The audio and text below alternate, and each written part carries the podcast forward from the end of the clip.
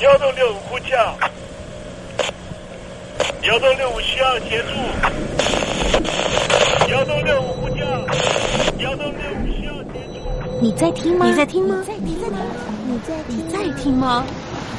人生如航行，去与返，载满多少故事。你要睡上下铺吗？后面这个地方。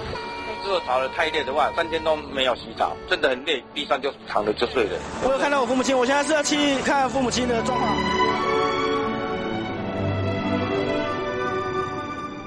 聆听故事湾，让每个故事找到属于自己的码头。我到了那儿以后，我们就往妈妈家去。我一到那边，就感觉我妈妈已经她能够活活下来都不容易，我知道。她没她没跟我讲，我也不敢问。好好苦。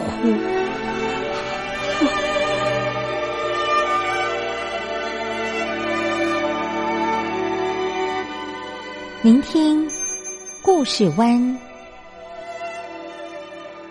聆听故事湾。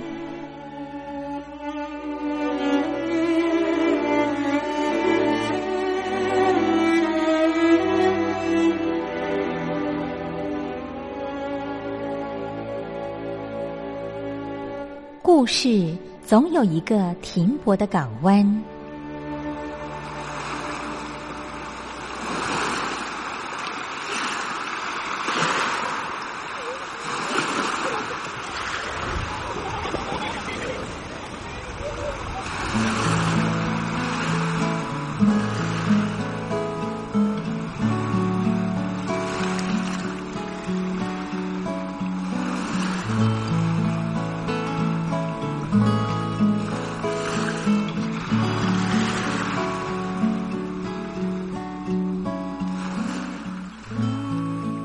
六三四五六七七六五四三二一，大陆听众朋友您好，我是您的好朋友东山林，在台北问候您。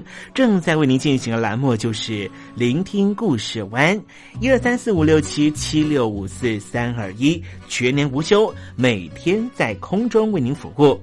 您在每天的凌晨三点十分，或是傍晚的六点十分，都可以在光华之声的频道收听到这个栏目。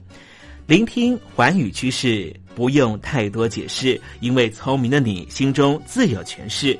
亲爱的听众朋友，我们的节目早晚各一次，听众朋友你可以选择最适宜的时间，和东山林共度这短暂的五十分钟的时光，就在光华之声的频道空中相见。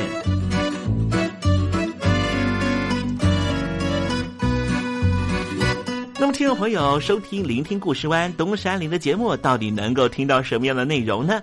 尤其啊，我们寰宇全世界焦点放到神州大陆啊，光是整个中国大陆呢，就有将近九千家不同的大大小小的电台了。我们的节目到底有什么不一样的地方呢？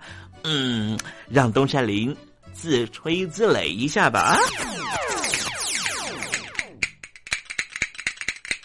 宫中频道何其多，赵钱孙李挺能说，热点评议上直播，仔细听来差不多。直播室外领导多，你说他能怎么说？开场才说茶黑窝，碰上兔狼不敢摸。主播低头翻翻稿，导播左右反复搓，小男孩子泪婆娑。好了好了，都别说，且听东山林怎么说。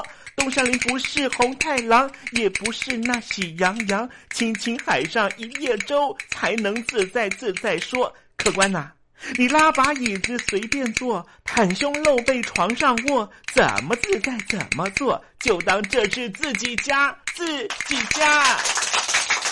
睁大眼睛 ，show time！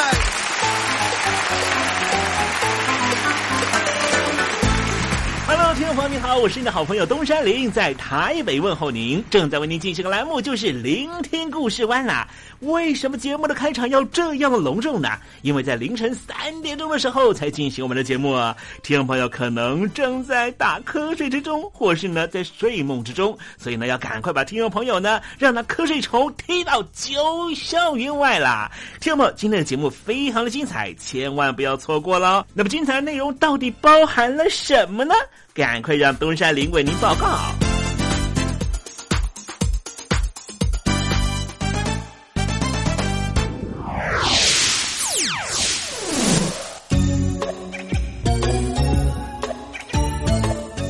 星期一，星期一，猴子穿新衣。在上个月月中和月初所发生的香港反送中条例的大游行活动里，我们看到了很多的香港民众接受媒体访问的时候都说很羡慕台湾拥有自己的民主制度，也就是说台湾人可以选择自己的领导人，让香港人感到非常的羡慕。也正是因为台湾的领导人是由老百姓一票一票选出来的，所以台湾的领导人啊必须要听老百姓的声音，而且也不得不像是明年的一月十一号就要进行台湾领导人的重新改选了。蔡英文总统能不能够续任，以及国民党的候选人能不能够挑战成功，都需要所有选民一张一张票的积累，才能够决定他们能不能够拿到那个桂冠，成为台湾的领导人。东山里有一些香港的朋友就跟我说啊，你们台湾人最好了，讲什么都不用害怕啊、哦。那当然了，台湾的领导人都可以由我们来决定，所以我们在无论是媒体上或在私底下的生活里面，想讲什么想骂什么，没有人可以阻止我想要去批评政府的这种动力了哈。也因此呢，台湾啊就被很多的啊国外的这个评论家认为说，台湾是亚洲地区的言论自由的堡垒。待会在时政你懂得的环节里面再跟听众朋友介绍。那么今天节目的下半阶段还要为您进行另外一个环节，这个环节就是文学星空。我不过是你用爱炫耀别人的小饰品。谁是你的小饰品？我是彤彤，不要当别人的小饰品，也不要做人家的大花瓶。希望你和彤彤一样勇敢做自己。我心里的话，也希望你倾听。邀请您收听《东山林》的节目。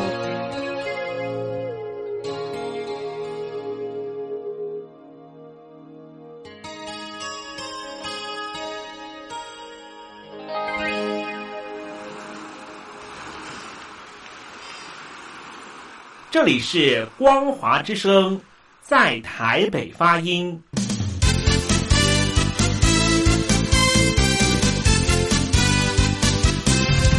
现在，请习近平同志讲话。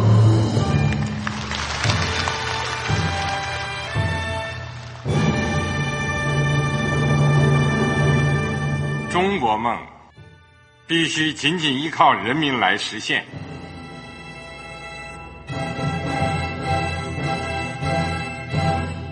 好国民得关心家事国事天下事。呃，谢谢发言人。我们注意到啊，现在那个外面有很多关于前中央政治局委员周永康的一些消息和报道，我不知道发言人对这个事情有没有什么可以呃透露、可以披露的。国家对于公事啊，不是什么东西都要公示的。我只能回答成这样了，你懂的。那么作为天津市来说，每年要偿还的这个公路建设的贷款量有多大？哎，这个好国民这个偿还得回避时政敏感议题，因为他这个这个事儿我就不好再说太细。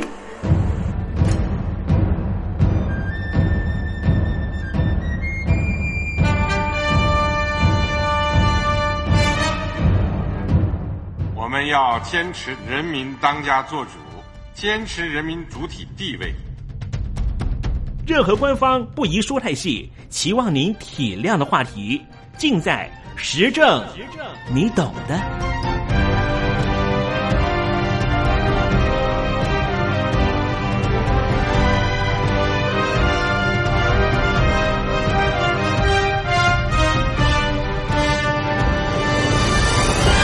我只能回答这样了，你懂的。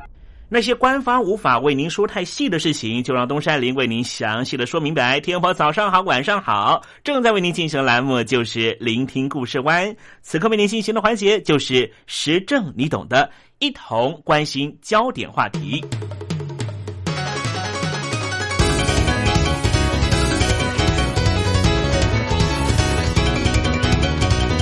台湾已经成为亚洲最具活力的民主体制之一，吸引那些曾经被自然而然吸引到香港的异议人士、维权团体和活动。在英国统治之下和回归中国之后的几十年里，香港曾经是华语地区言论自由的堡垒，国际传媒和人权组织在香港设立了总部。香港也曾经是从天安门学生运动领袖和爱华德、斯诺登等政治逃亡者的避难所。但是最近这几年，随着北京当局收紧对这前殖民地的控制，香港已经越来越多被台湾取代了。台湾这个自治岛屿已经成为亚洲最具活力的民主体制之一。如今，台湾吸引了那些曾经被自然而然吸引到香港的意见人士。前些时候，在香港举办了一场人权电影节，这电影节后来在台湾举办。而且更早先之前被中国大陆特工绑架后来释放的一名香港书商，把他的书店搬到台湾重新开张之后，无国界记者组织宣布在台北开张第一个亚洲办事处。此前这个组织曾经考虑要在香港办这个机构，但是现在决定不去那里了。乌尔开西他是无国界记者董事会的荣誉成员，他也是一九八九年天安门抗议活动的学生领袖之一。他说，香港最初曾经是亚洲办事处的首选，但是现在中国大陆不止压制自己的人民，北京现在也越来越多把这种压制力出口到香港。这样的改变反映了国家主席习近平为了确立他对中国包括香港的控制所采取越来越专制的做法。习近平是自毛泽东以来中国最强大的领导人。一九九七年，当香港从英国移交中国控制的时候，一国两制的安排本来应该保证香港至少在二零四七年之前保持高度自治。但是自从二零一四年爆发了所谓的雨伞运动，数千名香港居民走上街头呼吁更多的民主。这运动爆发以来，习近平领导的中国大陆已经变得更愿意出手干预香港的情况。二零一六年，北京当局绑架了并且拘捕五名香港书商，他们主要经营批评中国领导人，而且常常带有色情色彩的书籍。这一起绑架事件似乎敲响了香港言论自由的丧钟。林荣基是五名书商之一，他说他被单独监禁了五个月，并且被迫公开认罪，所以他决定把他的书店转到台湾重新开张。而他的书店关门之前一直都在香港营业。雷荣基说，我们香港人就想看看台湾可以怎么做，台湾人也想看中国大陆如何控制香港。越来越多人认识到台湾是亚洲最自由言论环境之一，这本身就是一个巨大的转变。台湾一直到一九八七年都一直处于残暴的戒严令之下，独裁者蒋介石和他的儿子曾经先后控制这个岛屿。蒋介石在一九四九年中国共产党夺取中国大陆之后逃到台湾来。台湾的自由得来不易，每年的四月七号，台湾人都会庆祝言论自由日，那是为了言论自由宣导者郑南榕的逝世。因为他刊登了新宪法草案，警方要逮捕他。在警方准备闯进他的办公室的时候，郑南榕点了一把火，引火自焚。郑南榕的死引发了大规模的抗议活动，推动台湾走向民主政府和更大的言论自由。无国界记者台北办事处的主任艾伟昂说，就在郑南榕引火自焚之后，整个东亚地区新闻自由正在倒退，但是唯独台湾成为一个稳定之岛，言论自由成为台湾文化的一个最重要的组成部分。郑南榕的遗孀叶菊兰在和记者交谈的时候警告说，台湾的自由还没有得到保障。在北京霸权之前，台湾公民社会的言论自由随时都可能会失去。香港似乎就是北京当局干预的一个警示。雨伞运动的几名年轻领导人被判处监禁，引发外界对北京当局干预香港的担忧。在香港球迷发出嘘声之后，香港立法机构也正努力推出禁止侮辱中国国歌的立法。一九零五香港人权电影节的组织者李丹说，他将把这个活动搬到台湾去，只在香港搞一个规模比较小的卫星活动。李丹说，议定举办是因为电影节在香港举办需要大型的赞助商，一方面香港的费用非常高，二方面没有赞助商敢赞助他们的人权电影节的活动。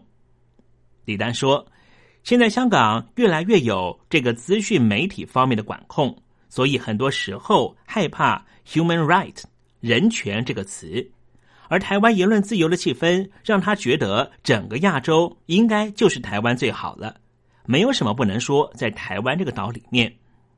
有很多人也表示，事实证明台湾对于东亚地区人权活动人士的欢迎程度非常的高。在香港、台湾、东南亚有会员的亚洲民主青年连线决定在台北举办会议，因为台湾是唯一一个确保他们所有成员都能够安全入境的地方。亚洲民主青年连线发展部的负责人杨正贤说，台湾能够为来自亚洲不同地区的活动人士提供这样的安全空间，他感到非常开心。虽然说台湾正在享受他作为华语世界言论自由中心的新名声，但是也有实例显示，台湾为了避免触怒北京当局，似乎在政治价值观上面有所妥协。北京方面宣称台湾是中华人民共和国领土的一部分。一些大陆人说，大陆活动人士为了参加讲习班或是会议入境台湾也变得越来越艰难。中国记者、作家赵思乐撰写有关大陆公民社会的文章，他说，大陆的活动人士告诉他，在过去两年里，获得台湾的签证已经变得十分困难。赵思乐先前受到国立中正大学的邀请访问台北，有一次他在接受媒体访问的时候说道，为了解决来到台湾重重的关卡，台湾的非政府组织或是台湾的大学在邀请中国人士来台湾的时候，大多会以他们需要在台湾接受医疗照顾的原因而向北京当局申请签证，也同时向台湾申请。他知道有好几个例子都是这样成功来到台湾，因为医疗签证比普通签证更容易获得，而这原来是为了那些前来台湾接受整形手术的医疗游客所提供的签证。二零一七年，北京当局用台湾活动人士李明哲杀殷儆百，他在前往中国大陆之后被拘留，在与外界失去联系好几个月之后，他露面，看起来是被迫认罪了，之后被判处五年的监禁。这个案件在台湾产生了寒蝉效应，因为大陆法院把李明哲在台湾的社交媒体上面发的帖子作为证据。二零一七年十一月，台湾的电影导演李惠仁在申请前往香港的时候，签证被拒绝。他的纪录片《病控制》这部纪录片后来很困难的在二零一八年三月在香港上映。李惠仁认为，香港或是北京当局在看到他的募资网站之后，采取了相应的行动，阻止他前往香港。这个网页上面的预告片有一部分是在香港拍摄的。二零一八年三月，香港大学的一些学生和李惠仁联系，问他是否愿意在他电影放映之后从台湾与他们进行远端的访问。他表示，学生非常担心自己可能会受到学校官员的监控，只愿意通过社交媒体平台 WhatsApp 进行交流，因为这个平台具有端到端的加密功能。李惠仁说，他们一直到最后一刻才赶快通知大家说，等一下我们要播这部片子。李惠仁说，当他看到香港的这种情状，他就跟他香港的学生朋友说，这好像是一九八七年台湾还没有解除戒严之前的情况，为什么香港现在变成这个样子呢？香港的言论自由是受到基本法二十七条以及香港法律第三百八十三条香港人权法案条例所保障，这一点是无可争议的。不过香港基本法第二十三条又同时指出，香港应该自行立法禁止任何叛国、分裂国家、煽动叛乱、颠覆中央人民政府的诸多活动。凯大雄是中港问题的研究专家，在澳洲大学担任讲师。他说，香港的言论打压也进入校园，这是源自于二零一五年，而且已经明确升级了，主要是回应争取普选的占领中环公民抗命活动，而这一项运动最终以失败收场。他强调，虽然香港基本法有第二十三条，但是他并没有完成立法程序。香港根本不该为了一个没有完成立法程序的草案受到这种言论的管控。国际特赦组织香港分会的中国研究员倪伟平说，最大的问题就是中国界定的敏感化是无止境的，你根本不知道你说的哪句话不合北京中央的口味，但是又因为害怕被伤害，你只好选择不讲话。整个社会就像寒蝉效应一样。寒蝉效应这四个字来自于美国的法律，它讲的是一个社会发生了寒蝉效应的结果，就是人民害怕因为言论遭到法律的裁罚，或是必须面对非常高额的赔偿，所以不敢发表言论。这最后会导致于公共事务乏人关心，众人都成为自扫门前雪的自私鬼。美国波士顿为了纪念在二次世界大战被杀害的犹太人，因此在一九九五年修建了一块纪念碑。上面的碑文是这样写的：起初，他们追杀共产主义者的时候，我保持沉默，因为我并不是共产主义者。后来，他们追杀犹太人，我依旧保持沉默，因为我又不是犹太人。当他们追杀工会成员的时候，我也没有说话，因为我不是工会成员。当他们追杀天主教徒的时候，我依旧保持沉默，因为我是新教徒。最后，当他们对付我的时候，再也没有人站出来为我讲话了。这首诗是德国著名的神学家马丁·尼莫拉所作的忏悔文，后来常被引用，提醒那些不关心政治的人，也呼吁这群人要关心政治，因为关心政治就是关心你自己的未来。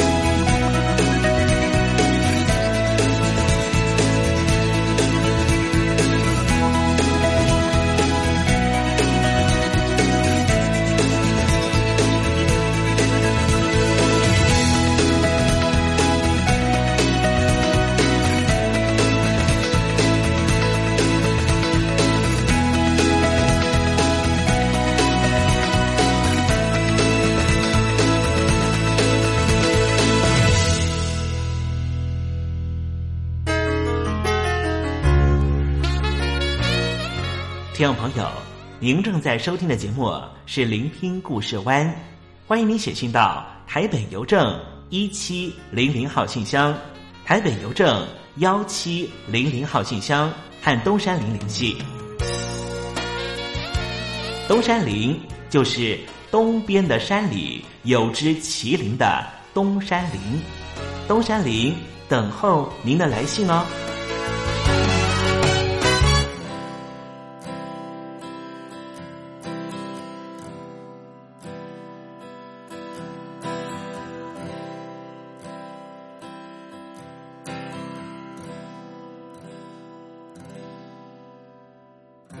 为了什么男人的冰箱总放着甜点？为了什么信仰都没有为婚礼存钱？怕你突然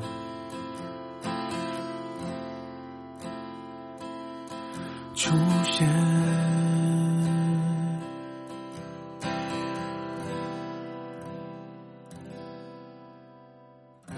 为了什么有过去的人会相信明天？为了什么该哭的场面还亮出笑脸，还当分手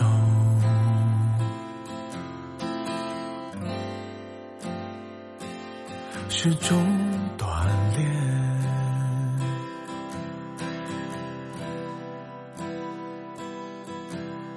我不是不伤不痛不难过，我只是不美不好都不说。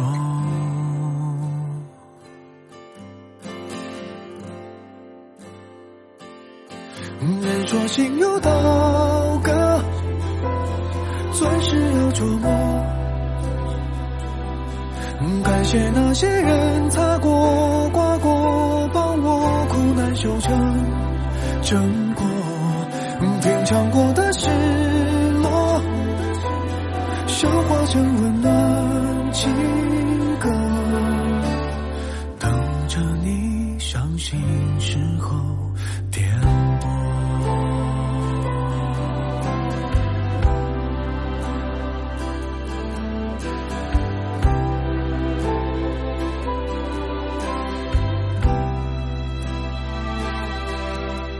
我好像没心没肺，话很多，我只是不满不足都不说。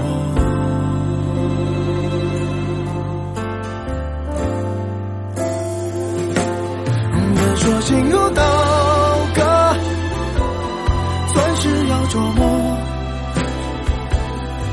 感谢那些人擦过刮过，生活才有更美轮廓，干了每滴寂寞，进化成更好的我，等着你在我世界路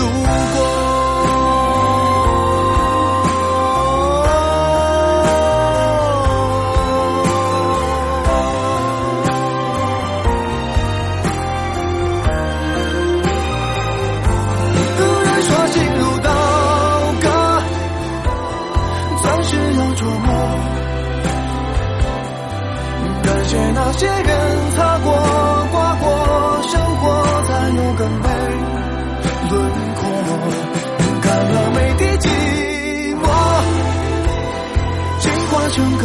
好的我，等着你在我世界路过。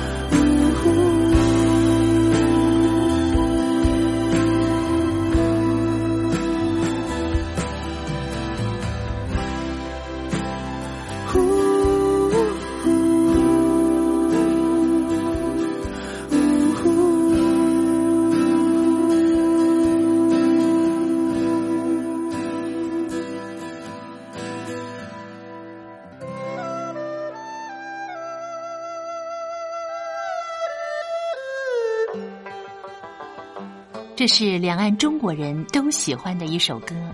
小城故事多，充满喜和乐。如果主持人播错了速度，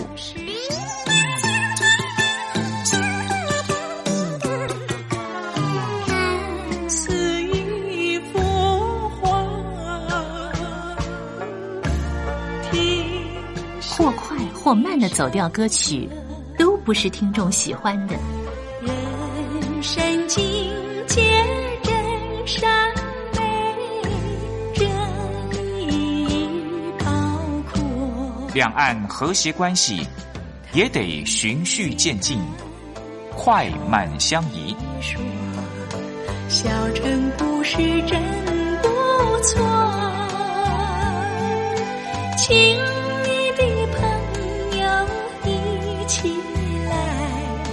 小城来做客。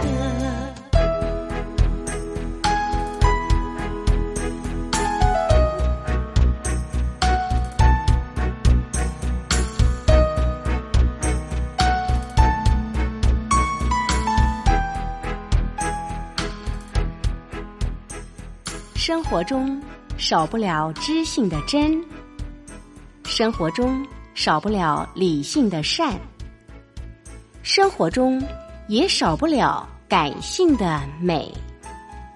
光华之声永远陪伴您，生活在真善美的世界。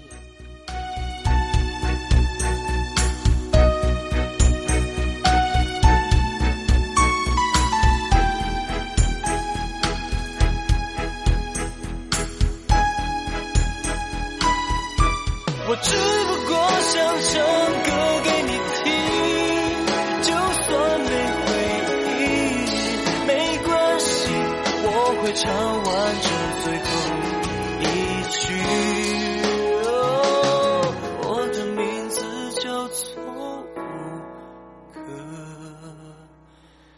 群。 Hello 大陆的听众朋友你好，没错，我就是吴克群。不管你现在在做什么，不管你现在在哪里，吴克群和光华之声在台北问候您。我只不过想唱歌给你听，用尽我全力。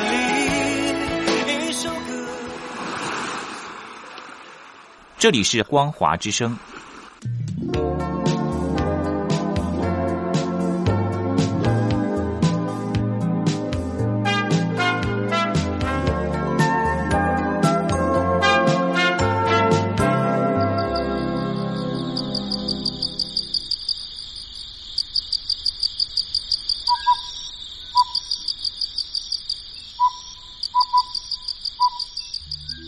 文学有着教化移情的作用。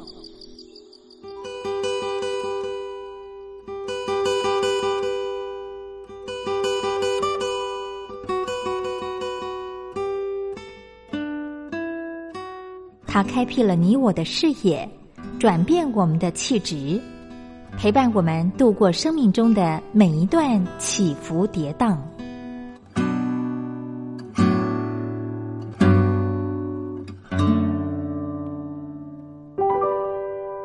东山林邀请您一同进入文学星空。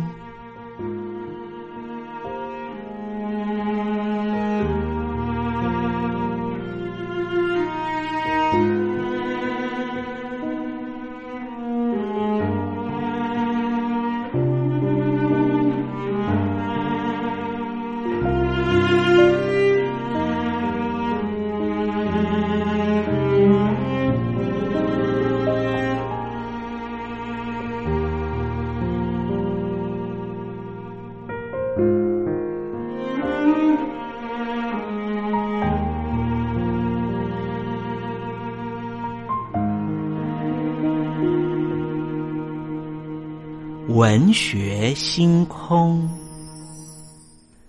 文学带给我们的不是抽象艰涩的僵化信条，而是活生生的生命经验。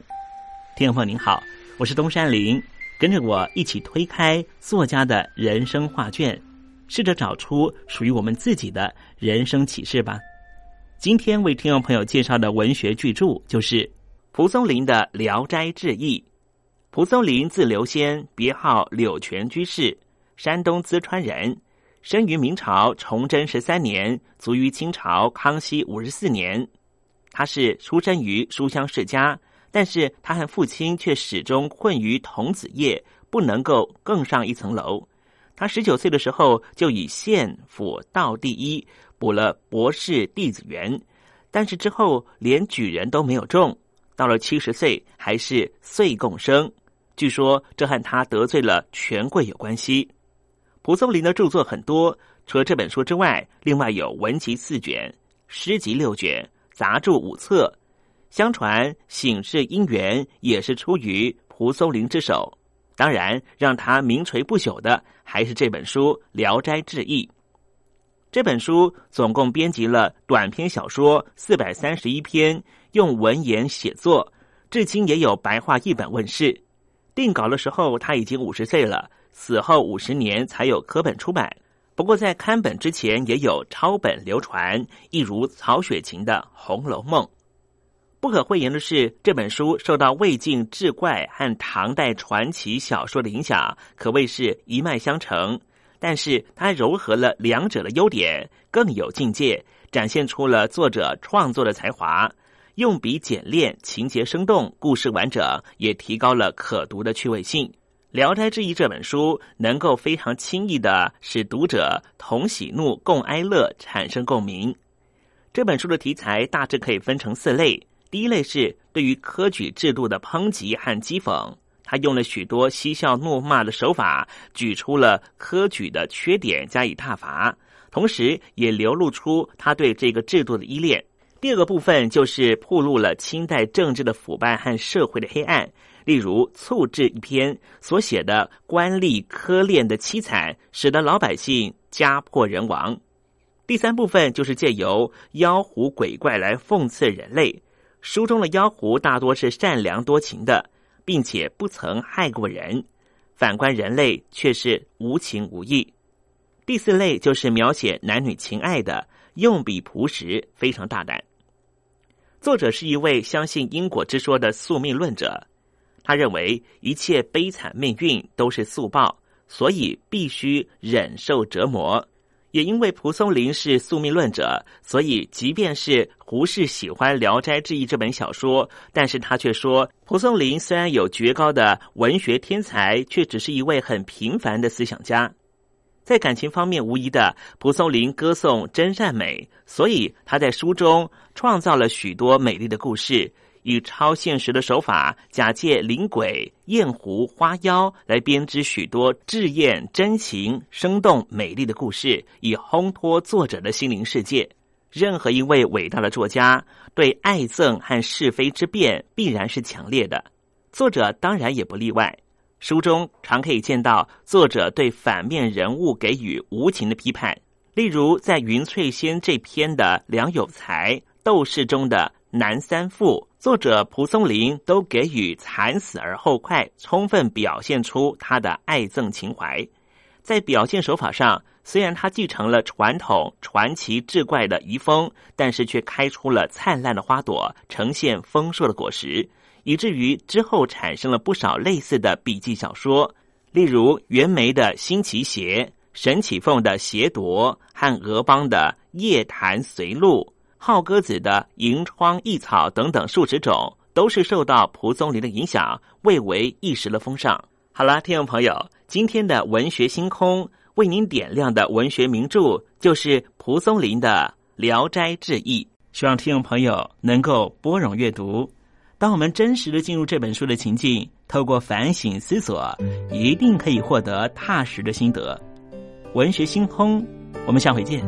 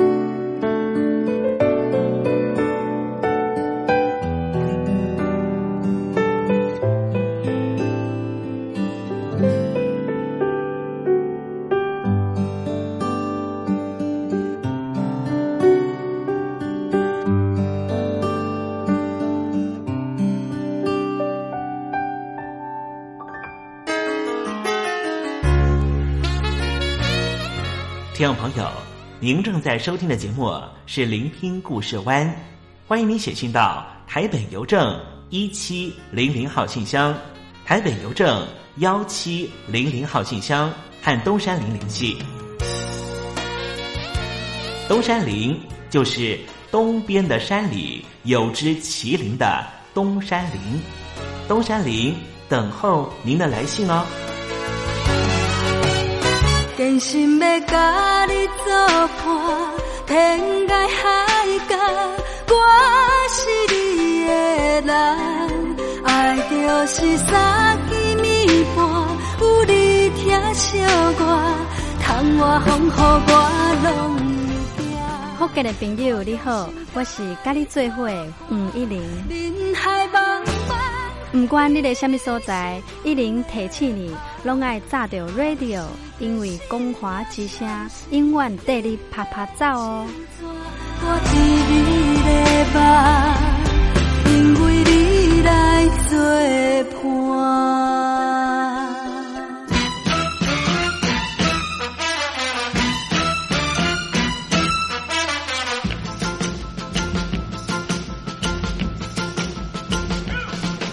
觉得生活无聊吗？觉得日子无趣吗？给您专业的两岸政治国际新闻，给您精彩的生活娱乐医疗休闲，您要的生活即时信息都在光华之声。贴近光华之声，丰富您美丽幸福的人生。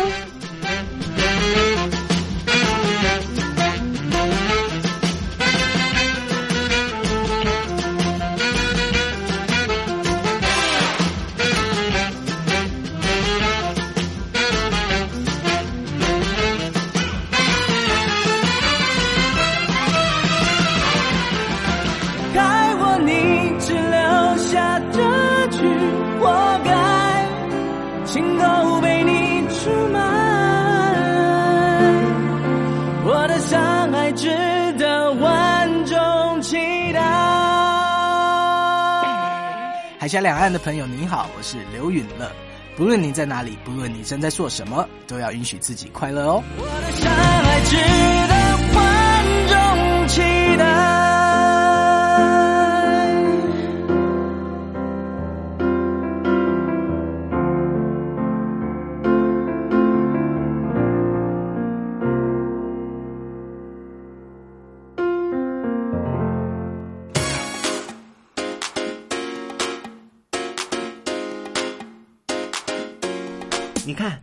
这里有首诗是听众送给我们的，我看看。光鲜亮丽，华美出众，传递讯息，情意无穷。诶，这四个句子的第一个字连在一起就是光华传情。诶，没错，这就是我们光华之声的写照啊。不管是我们的节目还是我们的网站，随时都有让人耳目一新的感觉。收听我们光华之声的节目，能够让你掌握世界的脉动，走在人群之中，能够有自信的啪啪造啦！啊，这是一定要的啦！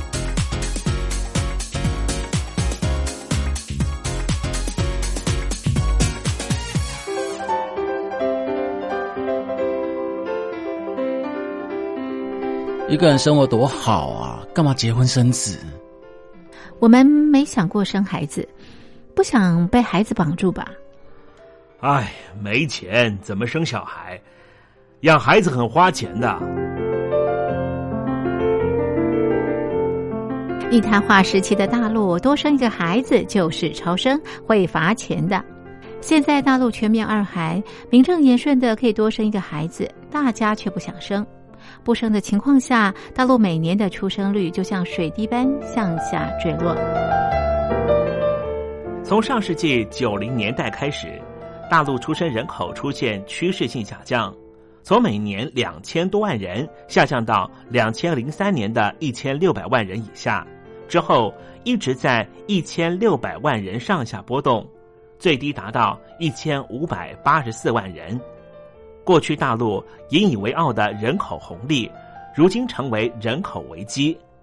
一连串的人口问题，不但阻挡习近平中国梦的实现，也影响大陆的长远发展。习主席需要您的帮忙，请您写下中共当局应该如何面对日益严重的人口危机，以及解决大陆人口问题的建议。我们准备短波收音机送给您。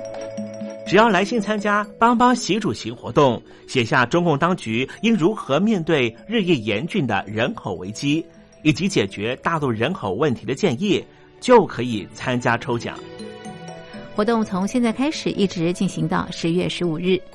来信请你寄到台北邮政一千七百号信箱，台北邮政一千七百号信箱，嘉陵东山零收。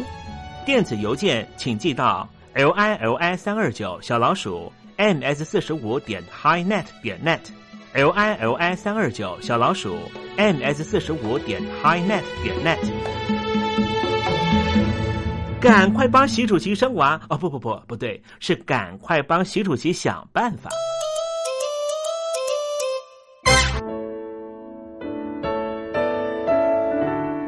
又到了挥挥衣袖的时候，可怎么有个拂不去的影子？原来是明月高挂起风了，风中都是你。今天的短暂相遇，东山林已经想方设法地营造出月圆花好。亲爱的你还满意吗？无论咱俩的短暂邂逅是否让你难忘，都请你务必挥挥衣袖，别带走一片云彩，因为东山林不想成为你明日的羁绊。